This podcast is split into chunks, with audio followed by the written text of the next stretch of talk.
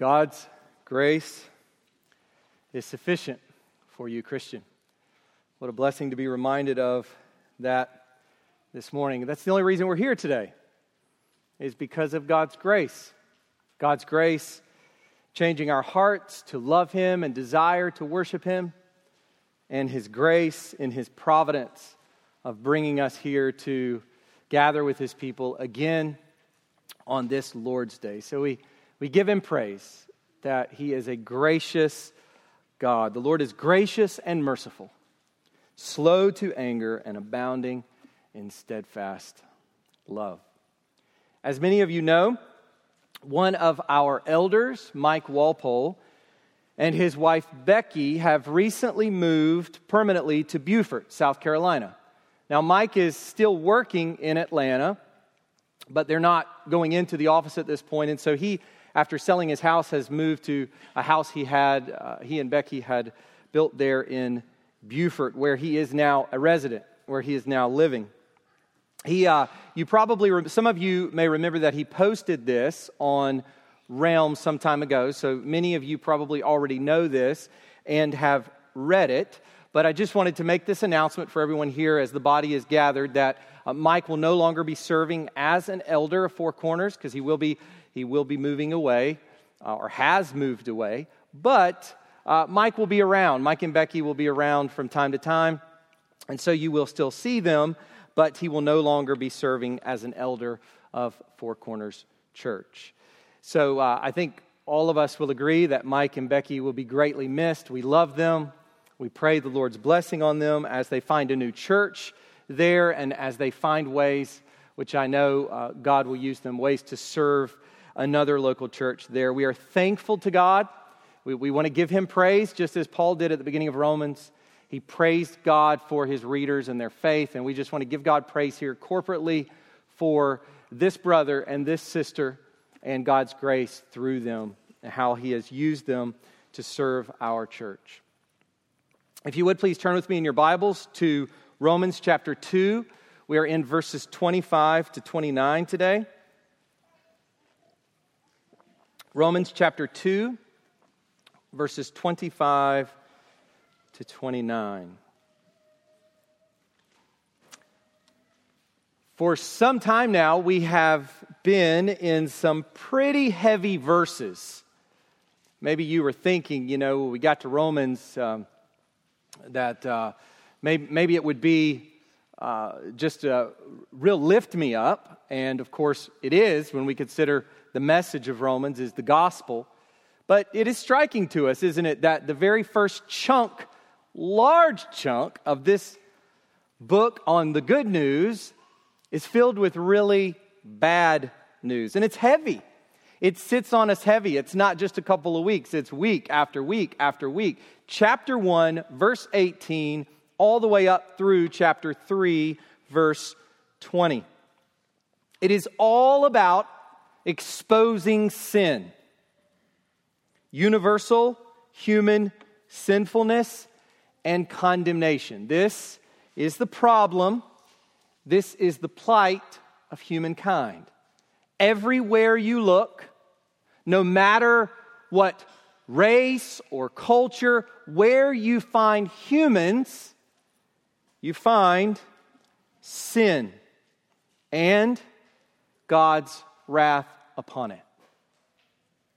But as we come to the very end of chapter 2 today, we're in the last verses of this chapter, we begin to see the light at the end of the tunnel. We, we sort of come around a corner and we begin to see this light in the distance as we look down into chapter 3. As we leave chapter 2 and look down the tunnel of chapter 3, we start to see this really bright light.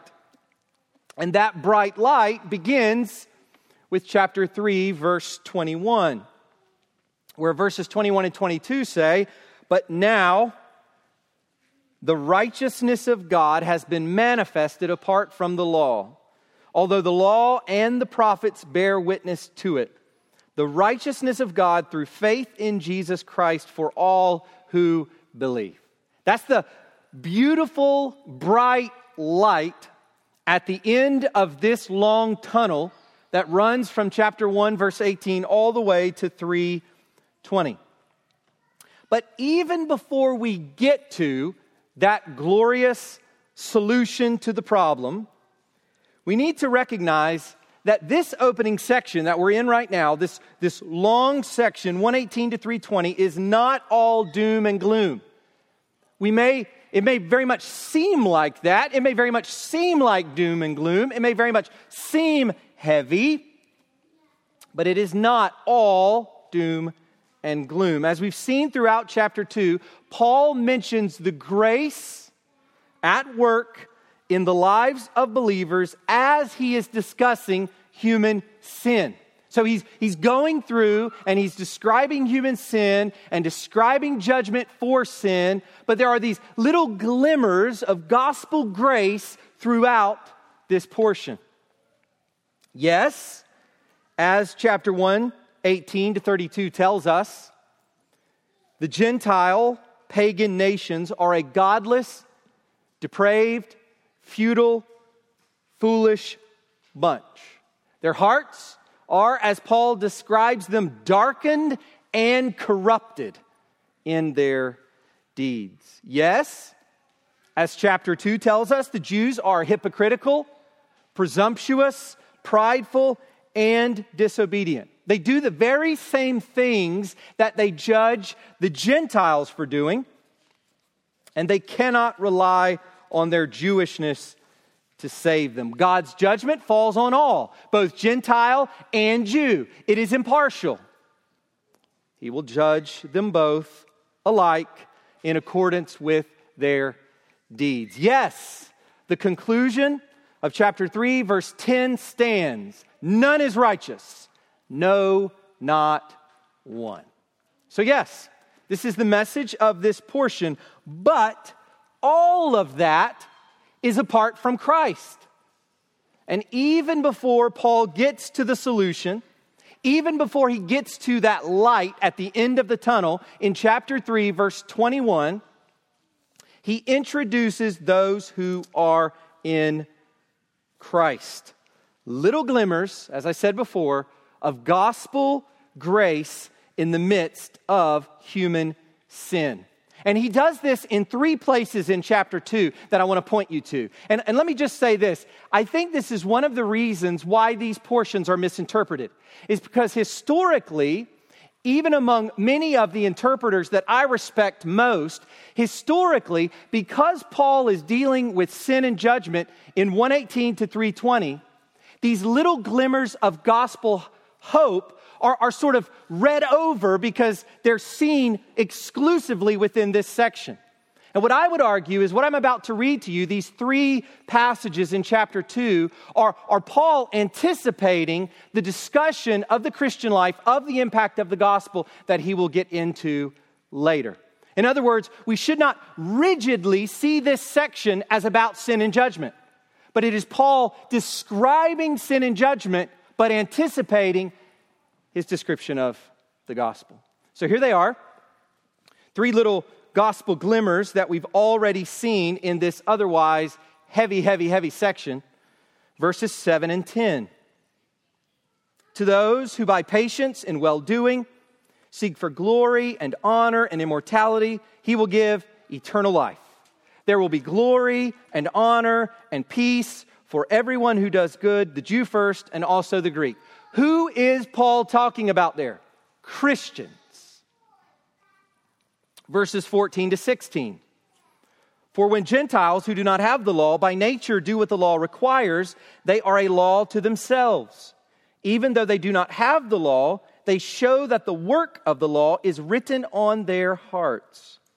While their conscience also bears witness and their conflicting thoughts accuse or excuse them on that day when, according to my gospel, God judges the secrets of men by Christ Jesus.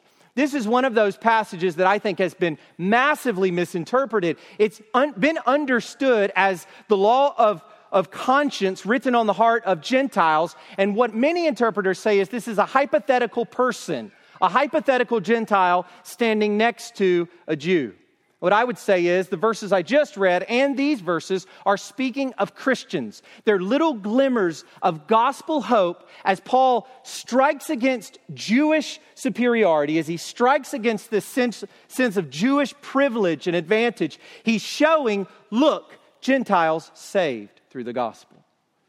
And here's another, finally. Today in verses 26 to 27. So if a man who is uncircumcised, keeps the precepts of the law, will not his uncircumcision be regarded as circumcision? Then he who is physically uncircumcised but keeps the law will condemn you who have the written code and circumcision but break the law. Once again, who is Paul talking about there? Christians. So we're not left without grace, without hope, without encouragement, without reminders of the gospel, even as we are down in the dirt, in the mud, in the pit with this section. So let's look at our passage for today. A passage very much focused on sin and judgment, yes, but one that also sparkles with gospel grace. So if you would please stand with me for the reading of God's word.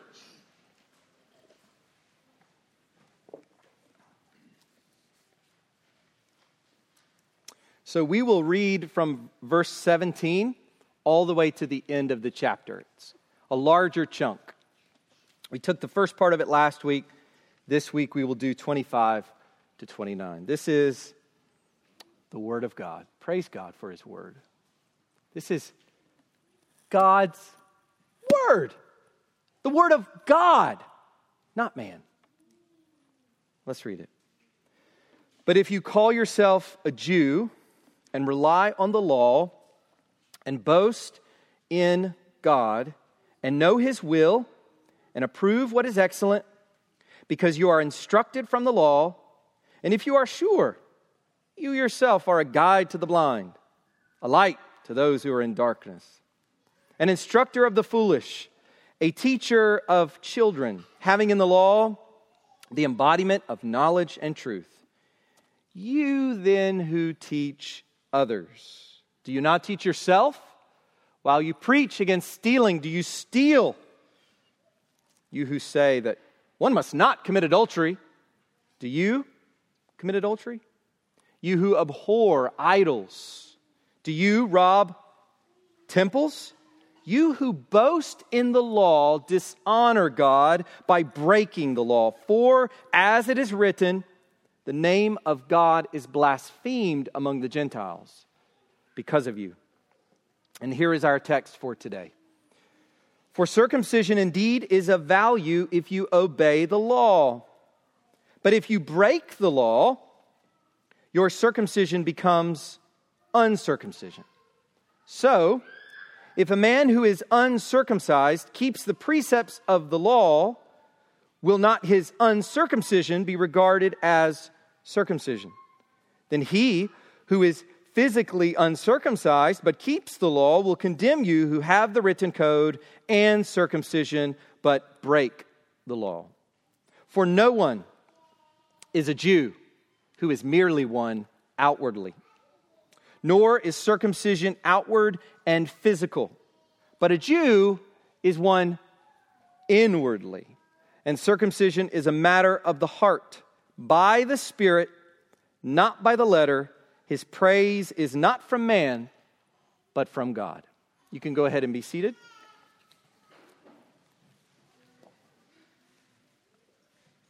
Let's pray to the Lord and let's ask Him consciously and with a focused mind, let's ask Him to do great, mighty work among us today as a church. He is the God of awesome deeds, of wondrous acts. He is a God of miraculous power. And so we come to this God, the God who raised Christ from the dead, the God who spoke light out of darkness, the God who brought the glory of the light of the gospel to the hearts of sinners like us. So we're praying to him, asking things in his will. And we know he hears us and we know he will grant to us those things in accordance with his will prayed in the name of his Son. So let's pray.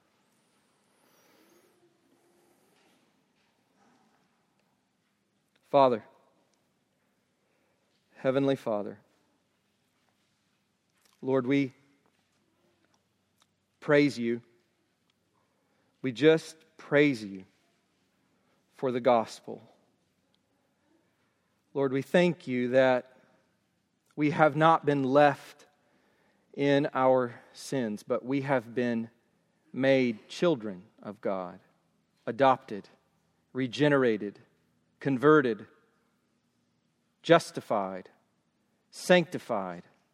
We are being sanctified, and one day glorified.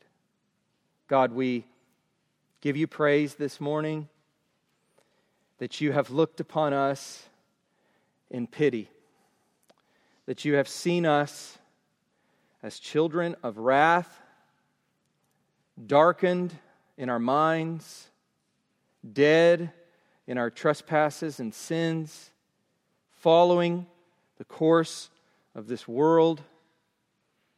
And you, in your grace, apart from any work of our own, have changed us, justified us, and given us Christ, given us His Spirit. So, Father, this day we praise you for the gospel and we ask that you would show us more today the nature of the Christian gospel, that you would show us more today the, the way your Bible fits together, that we would be encouraged unto good works as a result of our time under your word. God, help us. Give us this day that bread which feeds us forever Christ. Give us this day the food that proceeds from the mouth of God. We pray that you would help us, that you would purge sin from our lives, that you would grant us assurance of our salvation in Christ. And Lord, if there's a person here this morning who is unconverted, uh, and not a Christian, Lord, would you be so gracious this morning to make that known to this person or these persons? And would you be gracious, God, in bringing them to the cross of Christ that they might find forgiveness of their sins, new life? We pray all this in Jesus' name. Amen. So, the title for last week's sermon on verses 17 to 24 was Safety Shattered. The Jews were, put, were putting their hope in the law. They were the recipients of the law. But because they were breaking the law in their hypocrisy, their safety and security is shattered. So Paul wants the Jew to understand listen, you cannot take safety and security in being a recipient of the law because you do not keep it. Only in Christ can safety be found. They cannot hope in the written code. They need Christ and the Spirit. And that's where he will go more explicitly, more emphatically, and in much detail later in the book of Romans. The title for today is Identity Invalidated. Just as Paul shatters their safety in having the law, so too does he invalidate their identity based on physical circumcision. So last week I said that what stands at the center of Jewish identity is the law. They have their law. But we have to put something else at the center as well. It's not just the law that stands at the center of Jewish identity, it is also circumcision. It is also this covenant identity marker called circumcision. And there's a reason why. I had uh, Craig read uh, from Genesis 17, because there we get the origins of circumcision. We see it uh, unfolded there as Abraham is commanded by God that those in his household and he himself would be circumcised. So Paul is going to the jugular. He's going right, it's a death blow. This is a death blow to the Jewish notion of self righteous saving of self. He's doing this in order to point them to Christ, the one lifted up that he would draw all men, Gentile and Jew, to himself. So, as we look at identity invalidated, there are two things for us to see this morning. These are our two points. So, uh, if, if you're, uh, uh, we encourage our kids, write down these two points. Let me just encourage you don't just write down these two points and then, and then check out. Uh, but try, children, try to listen, try to grow. And if you start now as a kid, listening to preaching, as you grow older and older and older, when you're an adult, you'll be able to follow preaching more and more and more. This is a time of training for our children that they might be adults who listen to preaching. It's not an apologetic for a, a longer sermon, but I've, I've said before that if you would have been in a church in the 17th century uh, where Puritans were preaching, would have been a lot more intense and a lot longer. So, just a note that in previous ages, sermons have been meaty. Of course, I recognize kids are kids.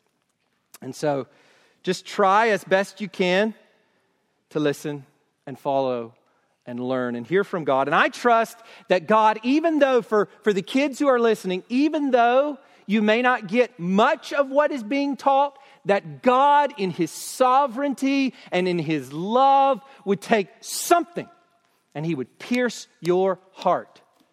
He would change you and He would save you, make you one of His own. So, two things to look at this morning what really matters as we look at circumcision here, what really matters, and what truly defines. What really matters and what truly defines. So, let's look first at what really matters. Look with me again at verses 25 to 27. For circumcision indeed is a value if you obey the law. But if you break the law, your circumcision becomes uncircumcision. So if a man who is uncircumcised keeps the precepts of the law, will not his uncircumcision be regarded as circumcision? Then he who is physically uncircumcised but keeps the law will condemn you who have the written code and circumcision but break the law. So let's just camp out on these verses, try to understand what is Paul saying. What is Paul, under the inspiration of the Holy Spirit, saying? What really matters? The Jews of Paul's day thought that the answer to that question is having the law and circumcision. That's really what matters. Not only are they the people instructed from the law, as we saw last week, but they are also the circumcised, meaning they are God's covenant people, those who have the covenant sign in their very bodies. As I said before, going back to Genesis 17, they are not, oh, they are not like those uncircumcised Gentiles, those filthy beasts who don't have the covenant of promise, who don't have circumcision. That is the way, commonly, that the Jews saw the Gentiles. There was quite a bit of hatred for Gentiles in the hearts of Jews, quite a bit of animosity, quite a bit of elevation of self over them. Because, as Paul describes in 118 to, to 32, they were godless. And what went on in the Gentile world what went on in ancient Greece. I mean, you know, we, we celebrate people like Socrates and Plato, but when you get down and you realize what they endorsed and the kinds of practices they participated in, sexually and other things, you realize that was a darkened culture. The best of the best weren't so good at all. So we can understand why the Jews would have this kind of elevated sense of self in contrast to the Gentiles. But let me read you a few rabbinical quotes about circumcision. This is how the Jews saw themselves with their circumcision. Listen to a few of these. No circumcised man will see hell. Wow. Get the circumcision? No hell. Circumcision saves from hell. These are the kinds of things the rabbis, the teachers, the leaders of the Jewish people are saying. God swore to Abraham that no one who was circumcised should be sent to hell. Where is that? I mean, we went through Genesis, I didn't see it. It's not there. And that's exactly what's happening in the Sermon on the Mount when Jesus is attacking all these erroneous traditions and interpretations that had come up from the rabbis, the interpreters, those not like Ezra, the kind of chief scribe and rabbi, but those who were following men rather than God. Nowhere does it say anything of the sort. Here's another one Abraham sits before the gate of hell and does not allow that any circumcised Israelite should enter there. Be a terrible situation for Abraham. He's got to sit at the gate of hell instead of be with God in paradise. It's ridiculous. But those are the sorts of things that Paul has in mind as he is speaking to the Jews here in this particular portion of Romans. Now remember, he's, he's not writing this to Jews in the church at Rome. He's writing this to Christians, but he's explaining his message. And so he's, he's taken a hypothetical Jewish person and he's speaking to that person, not because those persons necessarily exist in the church in Rome, but because he's trying to use that to explain his gospel. But what does it look like to be the people of God? What does it look like to be a descendant of faithful Abraham? To be truly circumcised? What is it? What really, really matters? That's the question I think that Paul takes up in these verses. And here's the answer it's very simple. We've seen it already. Obeying God's law, submitting to his voice hearing God and doing what He says, believing in God and then acting on that faith with works. That's what really matters. That's what Paul is saying. What Paul is saying is that when a circumcised Jew does not do that, he, in essence, renders himself uncircumcised. So he invalidates his circumcision by not obeying God's law. Conversely, when an uncircumcised Gentile does obey God's voice, does keep the precepts or moral norms of the law, does love God and neighbor from the heart, then his uncircumcision will be counted as circumcision. This is beautiful, but it would have been so appalling to the Jewish mind, to the Jewish ear. This would have been a slap in the face to the prideful Jewish mindset of the time. A Jew's identity is invalidated, and non Jews are transformed to be that which the Jew is supposed to be. So Paul paints a picture. There's one guy who thinks he belongs to God because he has the sign of the covenant. But God looks at him as an outsider, while a Gentile believer doesn't have the sign of the covenant at all and yet God renders him as an insider, one of his people. So, how do, we, how do we relate this to ourselves? As we see the logic here, that's what Paul is doing in these verses. That's what Paul is explaining. So, how do we relate this to ourselves? I remember when I was a kid and I would sit in church and they would talk about uh, circumcision and uncircumcision. I just used to be like, what in the world are they talking about? This is so this is so strange, or, you know, this is like, like Bible talk that really doesn't relate to me at all. This only relates back then. And sometimes we, we get into these discussions as we go through God's word, and it just seems to be so distant, so foreign to us. So, how do we relate this particular argument of Paul regarding circumcision and the Jews? How do we relate this to ourselves? Two things. Two things. First, what matters in life is obedience to the Lord. That's it. Now, some of you, for some of you, that sounds odd because you've divorced faith and works unbiblically. What matters, the universal message of the Bible, the, the message of the Bible from the beginning till the end regarding human beings and God, is that what matters in life is obedience to the Lord. The Lord is God. We are his creatures. We are under him. We submit to him. We obey him. We exalt him. That's the message. And that's exactly what Paul says in 1 Corinthians 7:19. For neither circumcision counts for anything, nor uncircumcision, but keeping the commandments of God.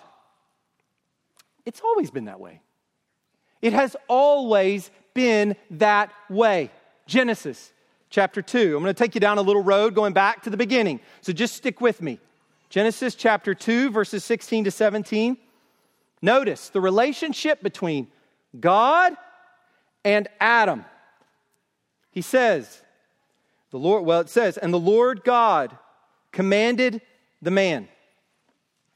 God relates to us with commands. With commands. Because He's the Lord. He's the Lord.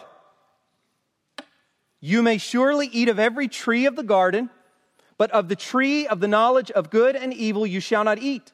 For in the day that you eat of it, you shall surely die. And then, chapter 3, verse 17, notice what God says to Adam. Now, this is key. Notice what God says to Adam. Because you have listened to the voice of your wife and have eaten of the tree of which I commanded you, you shall not eat of it. Do you see what the Lord is saying to Adam there? He's saying, You did not listen to my voice. You did not submit to my word. You did not obey my law. You instead elevated the voice, the law, the standard of your wife, and you bow down to her rather than to me as the Lord God, your maker. And then what do we see with Noah? In chapter 6, verse 22, Noah did this. He did all that God commanded him. And then Abraham, God tells him to sacrifice his son. He's waited all these years, 25 years, and now God gives him a son. And then God comes to him one, one day and says, I want you to sacrifice your son. It's amazing to me the way that the text proceeds after that. I mean, this was, this was if, if Abraham's heart was turned away from God, turned towards self, and filled with idolatry, there is absolutely no way he would have done this. God has given him the greatest gift of all, earthly speaking. Not only is Isaac his precious boy whom he loves, and God even says that, your son, your only son whom you love. Not only does he love him as a father, but in Isaac is the all the promises of God just balled up in that boy. Everything God had told him he would do for him. And what, is it, what does the text say? It's, it's, it's breathtaking to read the progression of it. It says this So Abraham rose early in the morning, saddled his donkey, and took two of his young men with him and his son Isaac. And he cut the wood for the burnt offering and arose and went to the place of which God had told him. Do you see that?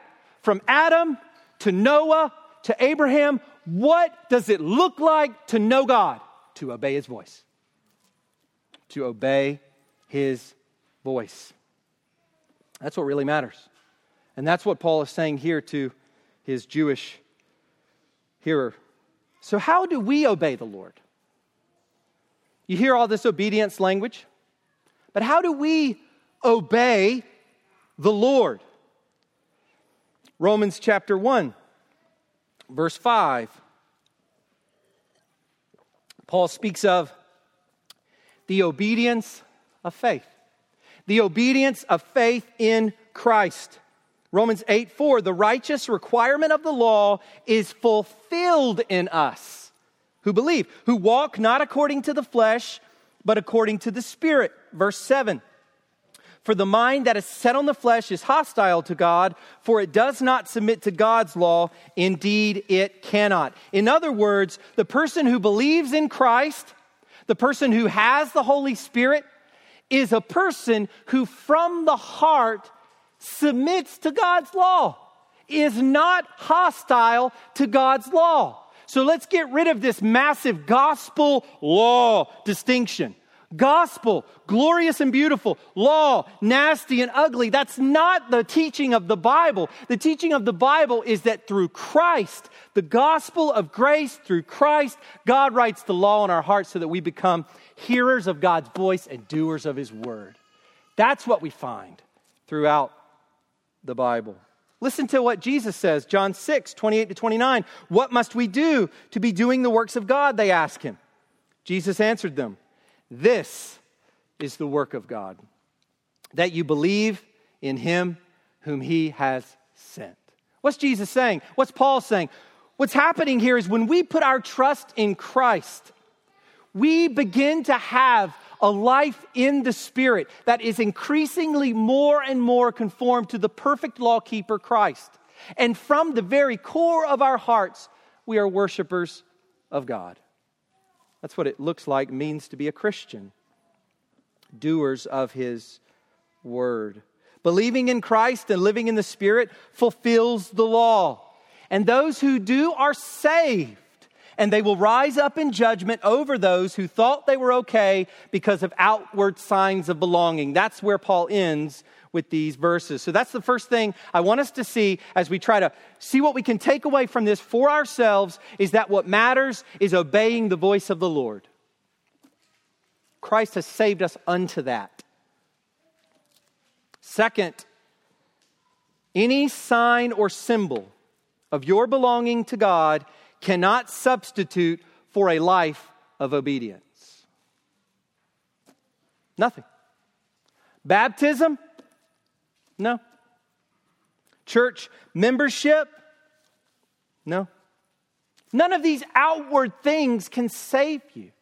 None of these outward things will stand up in final judgment. Only faith in Christ, which produces by necessity a fruitful life lived in the Spirit, will save. Saving faith alone saves. Listen to this quote from Kent Hughes reflecting on circumcision. Circumcision was of great value if one understood and lived its intended significance. However, if its meaning was disregarded, it was, a meaning, it was as meaningless, listen to this language, it was as meaningless as a wedding ring on an adulterer's finger. What does a wedding ring on an adulterer's finger mean? Nothing. It's a lie. Faith and performance, he goes on to say, gave circumcision its reality. So, what Paul does in these first set of verses is he points them away from this outward sign and symbol where they were finding their security, and he points them to the work of God, which ultimately is faith in Christ that produces a life governed by the Spirit that hears God's voice and does it. So that's what really matters. Secondly, let's go to what truly defines. Look at verses 28 to 29. What truly defines? For no one is a Jew who is merely one outwardly, nor is circumcision outward and physical, but a Jew is one inwardly. And circumcision is a matter of the heart, by the Spirit, not by the letter. His praise is not from man, but from God. What truly defines circumcision? What truly defines a Jew? Who is a Jew anyway? As I've studied these verses, my mind keeps going back to the Sermon on the Mount. Matthew chapter 5, verse 17. Jesus says, Do not think that I have come to abolish the law or the prophets. I have not come to abolish them, but to fulfill them. It's amazing when you read the Sermon on the Mount how Jesus goes back and he upholds and clarifies the true teaching of the Old Testament.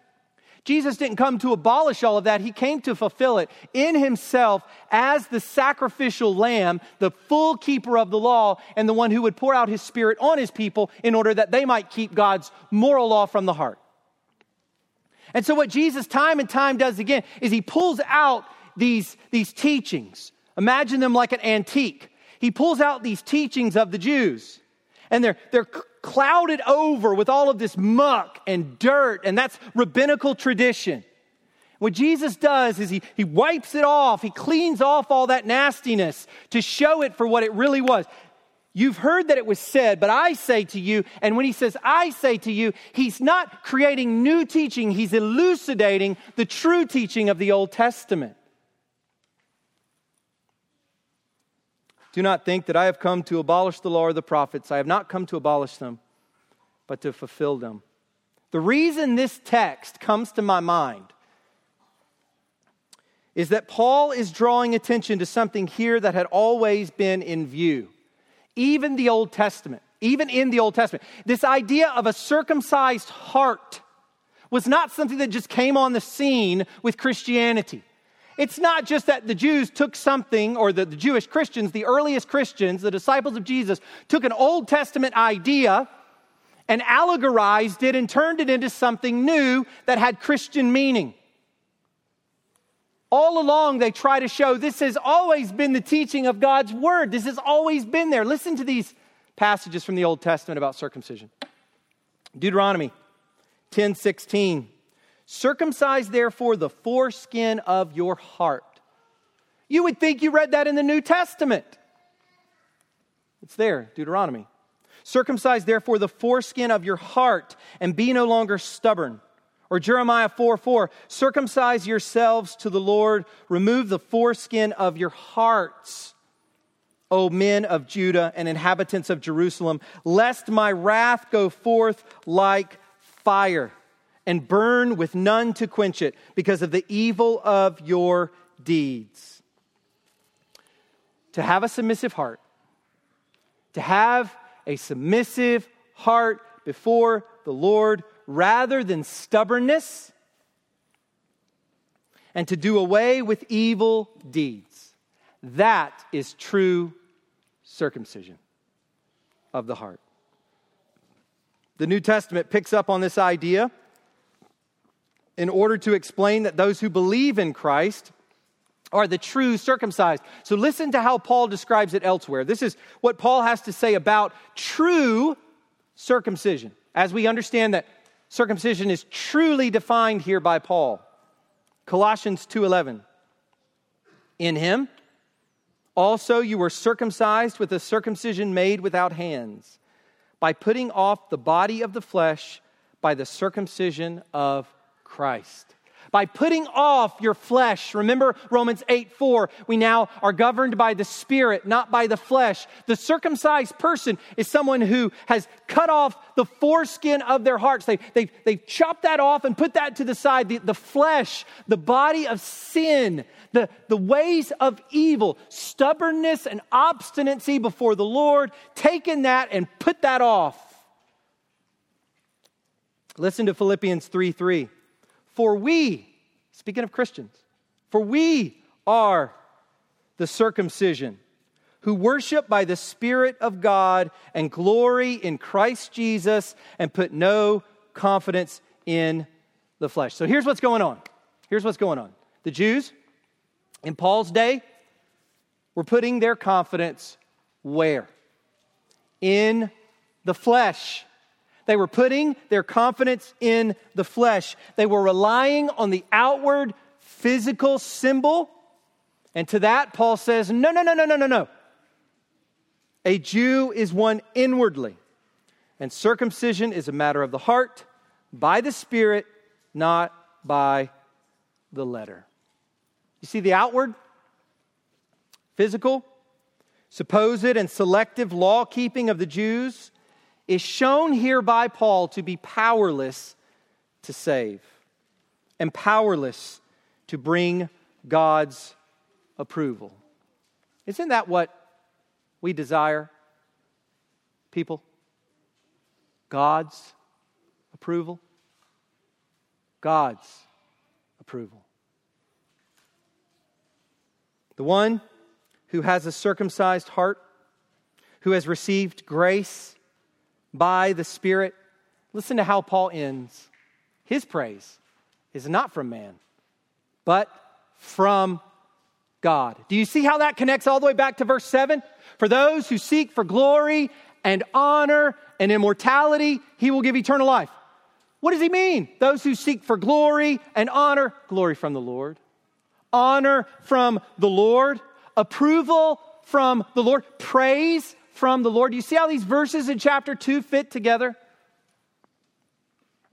His praise is not from man, but from God. You know, as we close this morning, consider this sinners love outward religion.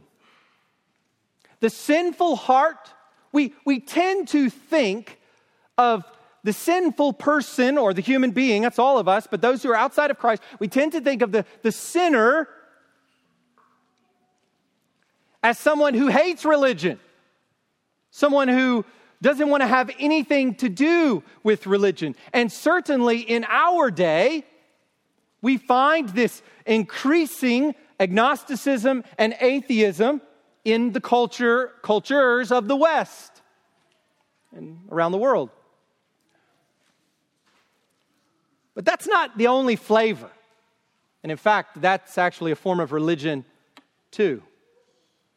Sinners love outward religion. Why? Religion makes us feel good, it makes us feel balanced. Like there's a spiritual part of us, you know? I mean, with, within all of us, our conscience tells us that to just live for our, our, our phones and our vacations and what we're going to do to our house and, and, and our family and other, other just, just, just the, the rhythms of life and routines of life, and then we die, there's just something empty about that. Our consciences tell us that. And so we want something more, a spiritual side to life, a more meaningful, deeper side to life. Religion makes us feel balanced, meaningful. But most of all, most of all, religion brings praise from men. Oh, the praise of men. Oh, how we love in our ears and in our hearts when people praise us, when they commend us, when they tell us how good we are, great we are, what we've done. praise of men is more intoxicating than any substance on the planet. We love it. We lust for it. We envy it. John 5:44 Jesus addresses this directly with the religious leaders of his day. He says, "How can you believe when you receive glory from one another and do not seek the glory that comes from the only God?" Here are a bunch of men in their nice religious decor. Here are a bunch of religious men in Jesus' day who love to walk through the streets and have the people go, ooh, have the people look at them as these great men of God. They love to pray in front of other people. They love to do their deeds in front of, oh, just licking up, just licking up the praise of men. How good that felt. And in fact, they look at each other and praise each other. I praise you, you praise me, we praise each other. That's what Jesus said they lived for, rather than the praise of God. Matthew 23 5, they do all their deeds to be seen by others. The sinful heart, make no mistake about it, the sinful heart loves outward religion. You wonder sometimes what's going on with these liberal churches? Why do they even try? What do they, what do they even do? And they gather together and have this sort of uh, syncretism of beliefs. They don't even read the Bible. They don't believe the Bible. They Don't believe in Christ. They don't believe in a literal bodily resurrection of Christ. They don't even have a theology. Some of them gather together and give odes to plants and worship uh, plants and so forth. The weird stuff going on. The weird stuff going on today. Why are there any liberal churches? Why are they wasting their time? Because of this. Because religion of any kind, of any sort, breeds the praise of men. And it's precious to the wicked heart. True religion, by contrast, is of the heart. A heart that looks to Christ alone a heart that is governed by the Spirit of God, a heart that is pleasing to the God of Abraham, and that seeks his commendation alone, coram deo, before the face of God. This, this is the definition of a real Jew.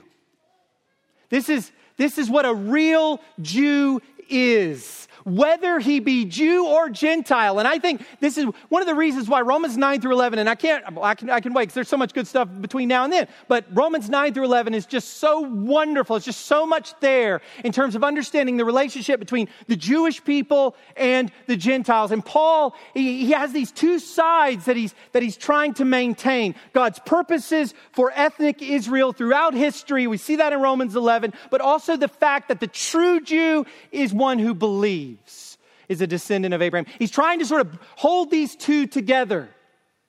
It's interesting how he does it. Spread a lot of different interpretations, but here we cannot deny what Paul is saying, and that is this a true Jew is one who is circumcised in the heart, whether he be Jew or Gentile. A true child of Abraham, a true child of the living God. So let's pray. Let's talk to our Father.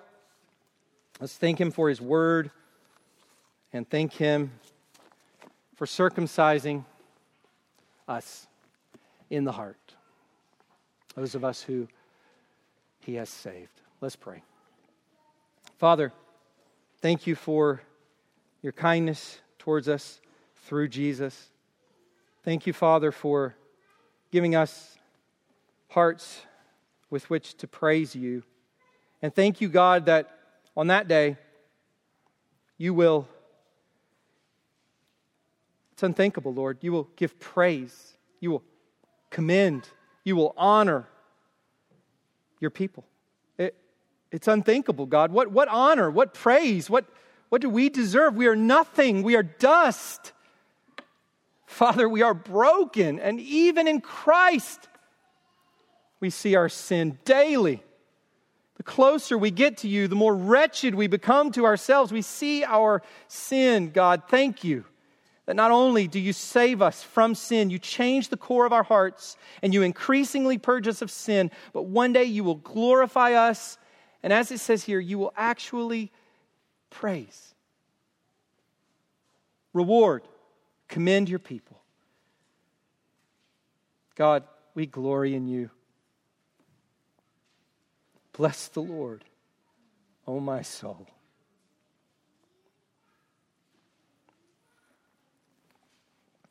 We glory in you alone. May we not glory in the outward symbols of religion. May we not glory in hearing the word, but may we truly trust the Lord Jesus Christ and truly live by his Spirit. In his name we pray. Amen.